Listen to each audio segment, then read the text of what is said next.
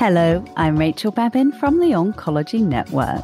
Welcome to the Oncology Podcast's Experts on Point series. What is ovarian tissue cryopreservation and what role does it play in oncofertility? What are the main changes to the new COSA fertility guidelines? How hopeful can we be that young people facing a cancer diagnosis can access the latest fertility preservation technologies? How do we reach marginalised groups such as rural patients, gender diverse, and transitioning patients? In today's episode, I explore the fascinating world of oncofertility with Associate Professor Antoinette Anazodo and Associate Professor Kate Stern. Antoinette is a medical oncologist and director of adolescent and young adult cancer at Sydney Children's Hospital in Randwick and the Prince of Wales Hospital in Sydney. Kate is the head of reproductive services and head of the endocrine and metabolic service at the Royal Women's Hospital, Melbourne, and clinical director and head of clinical research at Melbourne IVF. And just a reminder to access all our free podcasts, including our popular series on diagnostics called Beyond the Slide. Registered healthcare professionals are invited to join the Oncology Network. Head over to oncologynetwork.com.au to find out more. It's free and only takes a moment. This is Rachael Babin, and this is the Oncology Podcast.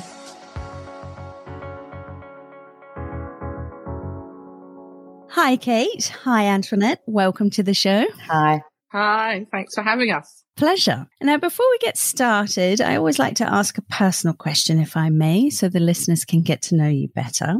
Kate, we'll start with you if we can. Did you always know that you wanted to specialize in gynecology? No, not at all. It's one of those funny things in life, you know, when you just fall into things and then it seems to happen and then it just moves from there. I was just doing general jobs at the local hospital where I was working and I did a term in gynecology and I loved it.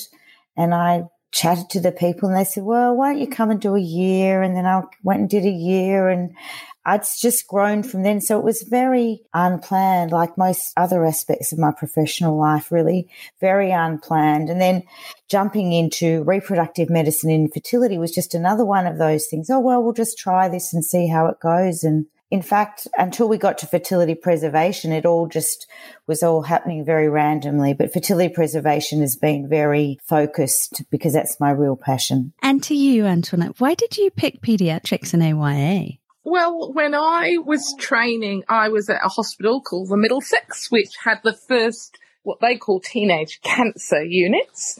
And I just absolutely loved the combination of doing oncology and working with young people. And so I've been fortunate to have a slightly different pathway. So I did some pediatric oncology and then I went on and did adult training. Uh, so that could specifically work with young people aged between 12 in the UK and in Australia slightly older to 25. Thank you. So, on to oncofertility now. Kate, can you please talk us through your research into ovarian tissue cryopreservation? I understand you're in a study with around a thousand samples. Yes. So oncofertility obviously means the relationship between fertility and oncology. And we've been very interested in our unit for many years in the risks of cancer treatment to patients in terms of their fertility. And in the mid 90s, patients and their families were coming to us saying, I'm going to, or my daughter's going to, or my cousin's going to have cancer treatment. And they've said it's going to damage fertility. What can we do? And so we had some really, really fascinated scientists who were really on the ball who said, well, you know, we've just read a bit about freezing ovarian tissue. I think we should have a go at this in a research setting. So really in the mid 90s, we started freezing ovarian tissue. So we did small procedures, laparoscopies and took a piece of tissue and did lots of research in mice and managed to see that when you took the tissue and you froze it and it thawed out and you grafted it into the mice, we could make viable eggs.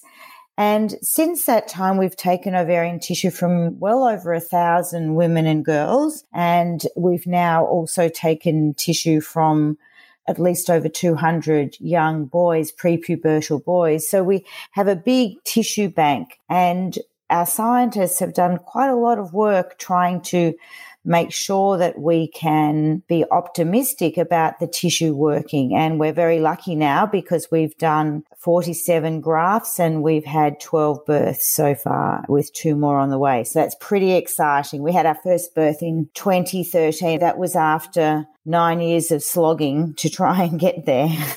And in fact, our first patient ended up having, I think, 10 or 11 embryos transferred before we had the pregnancy. So it's been a long, hard slog to get there with lots of research in animals and lots of mm. amazing patients prepared to try this without any guarantees. Must have been a very exciting day for you after such a long time when you yes. when you heard the the safe arrival. We think our patient was more calm than we were on the day, I must say. yeah. She said, I always knew it was going to work. And we're sort of going, oh my God, it's worked. Now that you've completed the study, we know it works. Is it available in Australia now?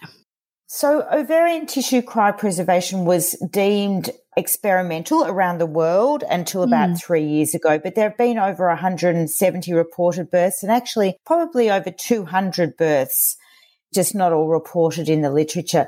And around the world, the colleges and the guidelines that provide education and provide guidance on how to manage these patients now all say that it's not experimental in postpubertal girls. So it's still experimental in prepubertal girls and it's still mm-hmm. experimental in boys.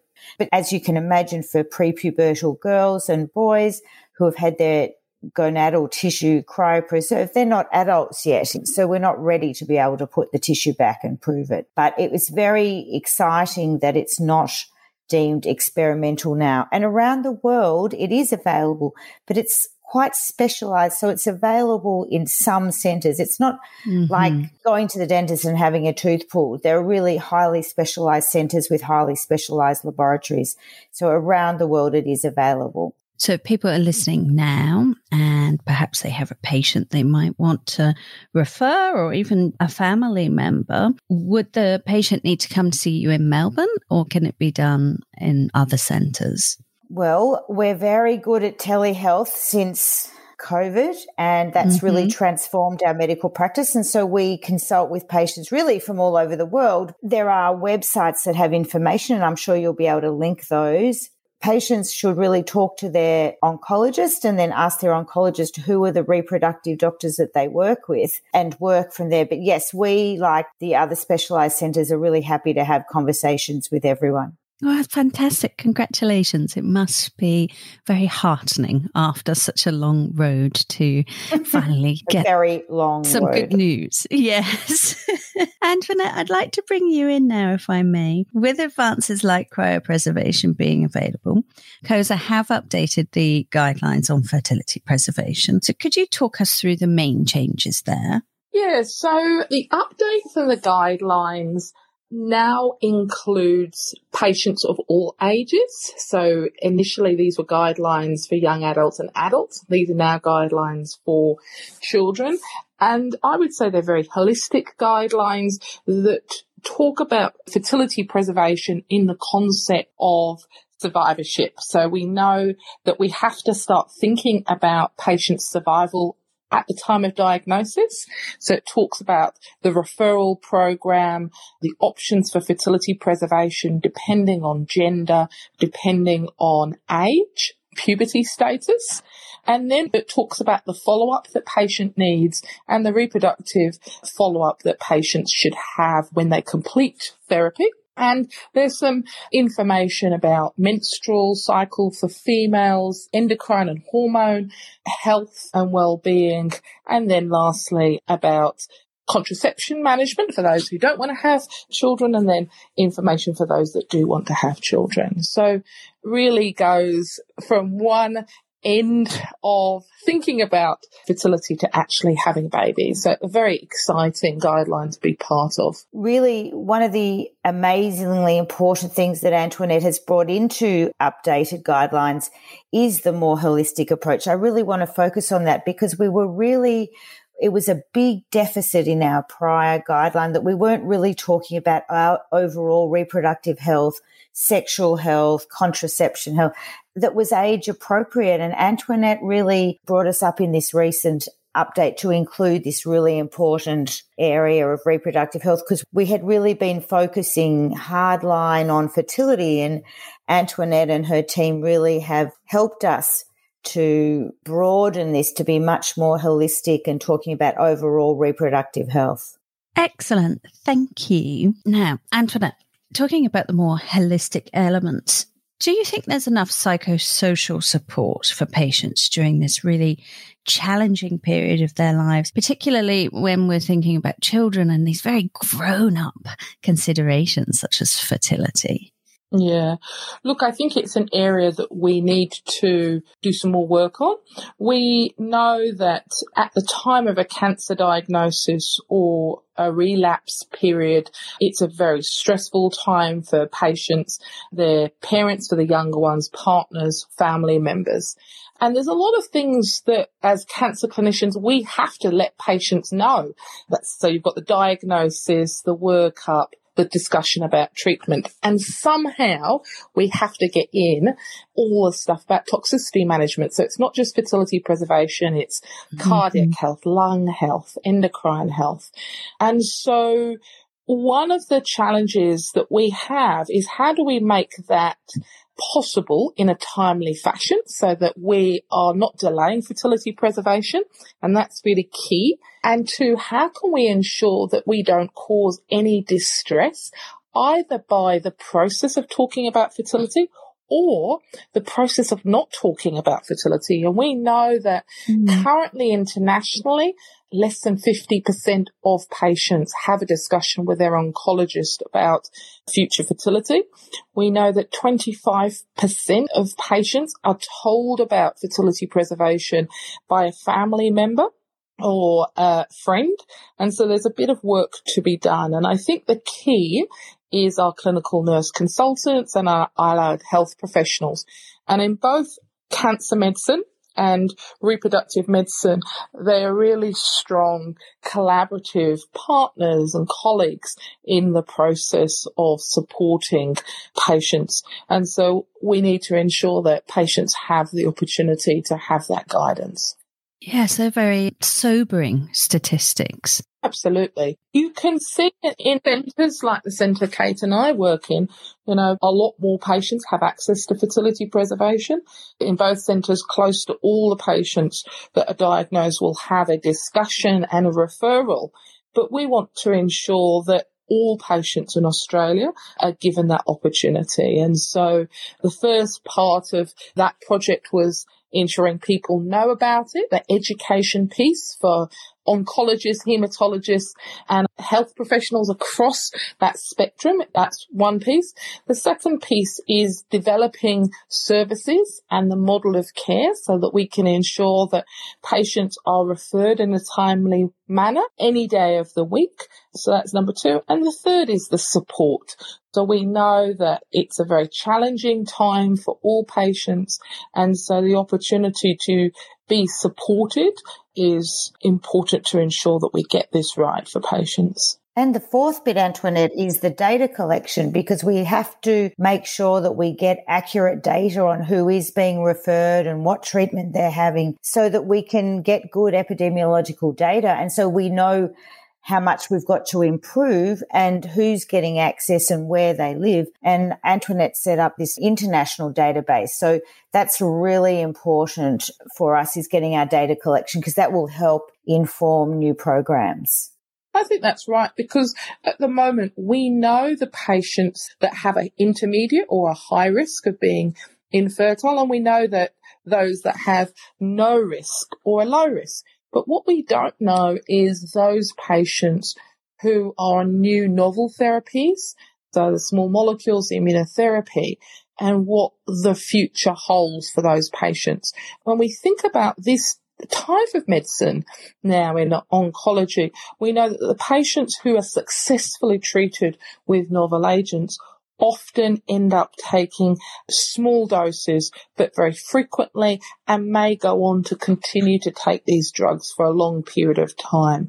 And so the challenge for us with our research is looking at short term and then long term complications. And we've got a clinical trial that's doing that at the moment, but it's going to take years to really get accurate answers. And so having a registry to look at those questions is really important. So, ovarian tissue cryopreservation is a success story then. Are there any other experimental treatments, Antoinette, that you think will have similar potential? I can tell you in our centre, we're doing something called in vitro maturation. So we're looking at how we can take the tissue, so ovarian cryopreservation, but taking that tissue and looking at the tissue in the laboratory with our embryologists to take out the follicles that may be immature in our prepubertal patients or mature in our postpubertal patients and basically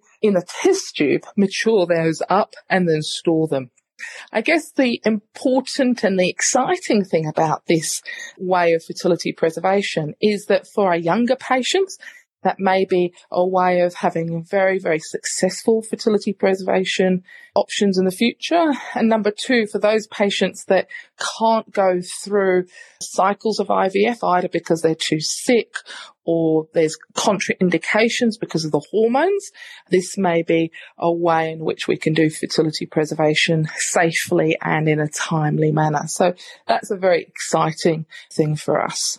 Yeah, so in vitro maturation, getting the immature eggs, which in plentiful supply and maturing them outside the body. That's really the holy grail at the moment. Now we can get from sort of halfway through the process to maturity, but what we really want to be able to do is go right back to the tiny little follicles called primordial follicles. And 90% of the eggs in the ovary are in this very, very immature stage called primordial follicles. And what we really want to do is get that maturation from that very early stage up to the ovary. The other holy grail, which is a real problem, will be a game changer, is being able to make sure that the tissue doesn't have cancer cells. Now, it's fine for most cancers, but for patients with leukemia, there is a risk that if you put that tissue back in that patient, and you'll probably be very successful to make nice embryos and babies, but there is a risk of those cancer cells being in the blood vessels in the tissue. So in vitro maturation would help eliminate that risk, but also we're looking at other strategies to try and cleanse or purge the tissue. And an even more interesting concept is the idea of making what we call an artificial ovary. So getting a lattice or a structure or a framework that we can put the follicles and their supporting cells on without the cancer cells and growing the eggs that way, either outside the body or inside the body. So there's a lot of work yet to be done. And I guess the other aspect that we really have to work on, Antoinette started to mention it before, is being able to get the sperm, which are very immature, from the testes of young boys and maturing those sperm into mature sperm, which can fertilize eggs. And that's been done in a monkey, but it hasn't been done in humans yet. So we've got quite a lot of work to do, but all this stuff has this feeling that it's going to be possible in the next few years. So, do you feel genuinely quite hopeful for the future that young people who've faced a cancer diagnosis will go on and have healthy babies? Absolutely. You know, when we started taking the tissue 20 years ago, we were saying to the patients, look, we don't know if this is going to work. Some animal studies suggest it will, but it's a big leap of faith. And I feel, and I think Antoinette does too, very much that we're going to have better technologies that are safer for patients, more efficient, but also that we're going to look after these patients better in all aspects so that actually it's not going to be this double whammy of cancer and then infertility and the double trauma. So I'm very optimistic that we've now talking more about the other aspects of it and doing lots of research. I'm very, very excited. I would agree with that. I think we could divide it into two halves. The first is in Australia, and around the world, we had to do a significant amount of work to give cancer patients opportunities to therapies that actually were freely available. And, you know, IVF therapies have been around for more than 40 years. And with utilizing the expertise and knowledge of people like Kate. So having models of care, having pathways, having collaborations has been really important. And over the last five years, we've really shown how we've gone from less than 10% to more than 50% of patients having access. The challenge, I think, for us now is one, to ensure that we go from 50% to as close to 100% as possible. And the second part is how do we ensure that patients have access to research as well? Because when patients do have access to research, not only does it improve their opportunities. But I think that patients actually, you know, value being included and feel that it's really hopeful the oncologist or the hematologist is making this referral, they think that, you know, I'm going to be a survivor. They're thinking about my future. And I think that's what we want. We want to ensure that all patients with a chance of survival have an opportunity to have a biological child in the future if that's what they want. I always really enjoy having different perspectives on the mm. show, and it's nice to have you both here to talk together. So, with that in mind, I wondered, Antoinette, if you had any questions for Kate. I mean, the good thing about Kate and I, apart from being really good friends now, is that we have come from very different perspectives and that has really challenged us. So I guess my question to Kate would be, how does she think we can improve the communication of fertility risk by cancer clinicians? It's very difficult, isn't it? Because the statistics are always based on the past, long term studies. You know, to assess fertility, you've got to do studies over many, many, many years. We've got a few biomarkers, but they're not fantastic. And so we're always behind the eight ball. I think in relation to what you're asking, Antoinette, one thing is that making sure that all cancer drug research includes basic animal fertility studies. The other thing is with our patients, we really, as you know, they appreciate us just giving them the best information that we have. And so I think through databases and through registries and through post marketing information, we can just give our patients, sometimes we can't give them any better to than high risk or low risk. And Antoinette raised a very important point our patients aren't all going to want the same thing. And so for some patients of being told they have a very low risk, but it is a risk of losing their fertility is just enormous and they really want to do everything. Whereas for some patients, they say, well, I'm just happy to see how it goes. So I think we need to make sure we've got the best information, but we also have to keep the interactions personal. Now, there are some fantastic risk calculators available and decision aids, but we've got to all make sure that we make enough time to have the conversation with our patients at an individual level, I think, to make sure that each patient has the time and the information to make their own decision and also to know the consequences of their decisions, that there will always be other options in the future. Did you have a comment you wanted to add there, Antoinette?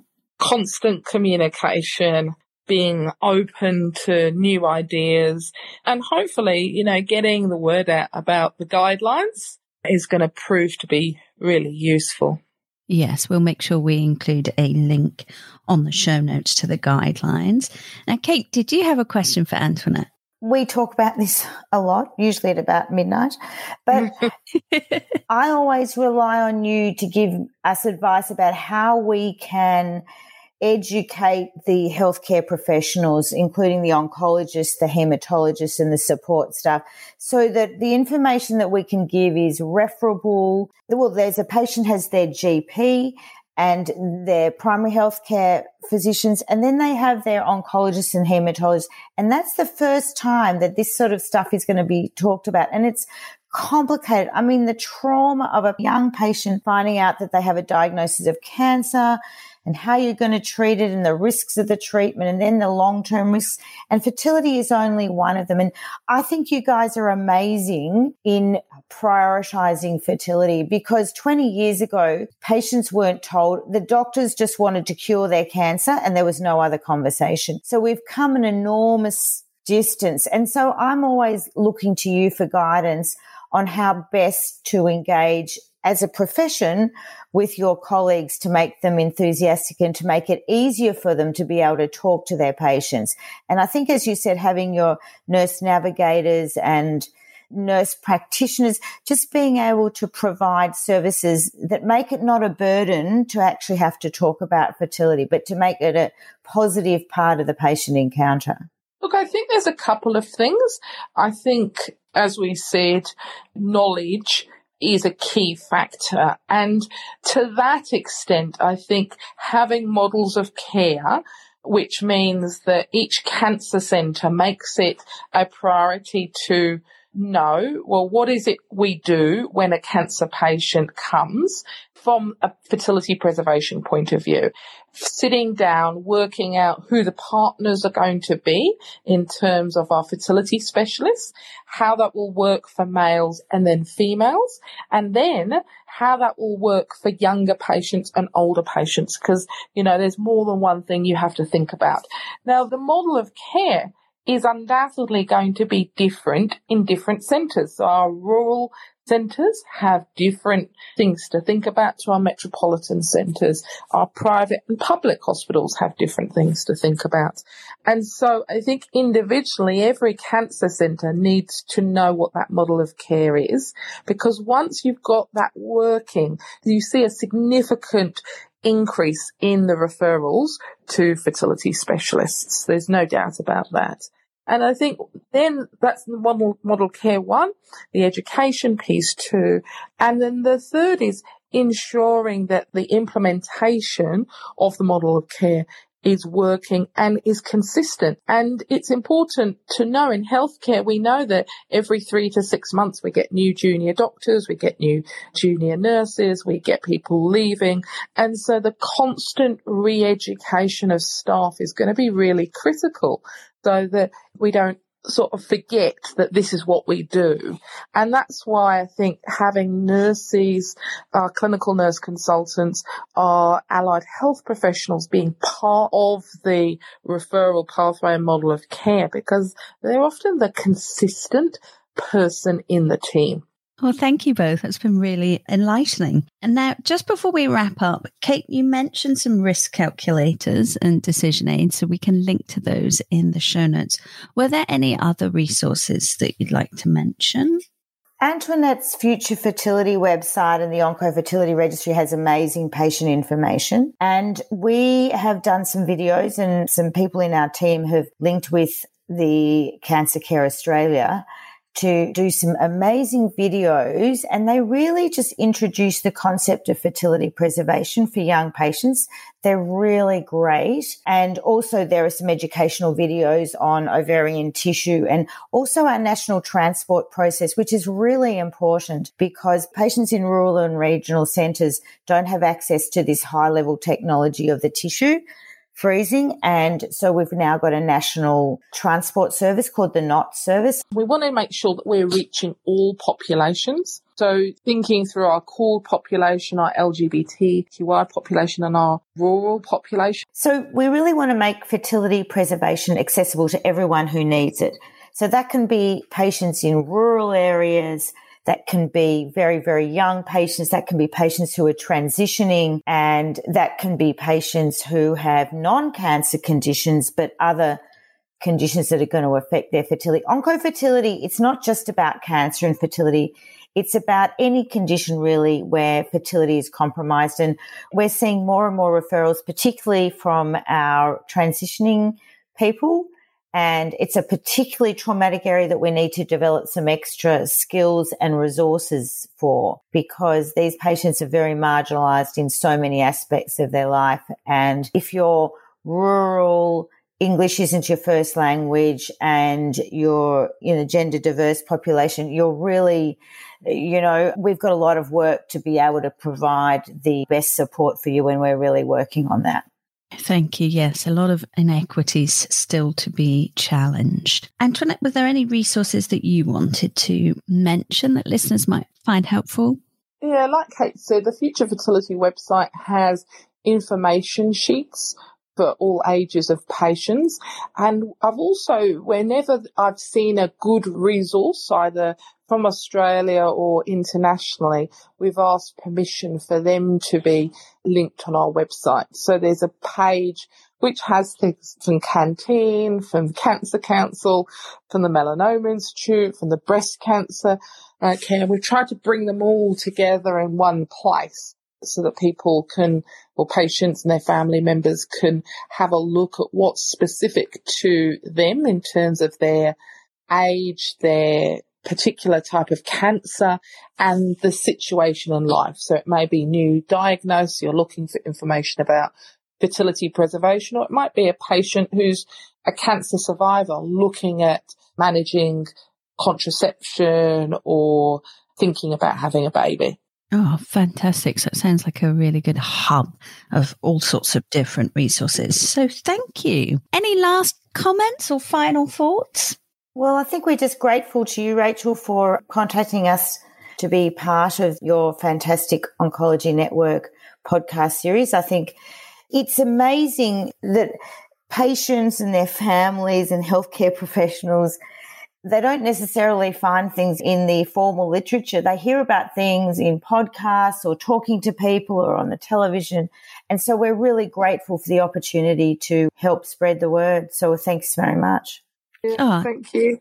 It's an absolute pleasure. It's been a really nice half an hour chatting with you ladies, learning more about what you do. So thank you very much. Thank you so much. You've been listening to the Oncology Podcast's Experts on Point series, brought to you by the Oncology Network. To hear more podcast episodes, head over to our oncology portal at www.oncologynetwork.com.au. Registration is free for healthcare professionals and will give you access to exclusive content such as our fantastic diagnostic series, Beyond the Slide.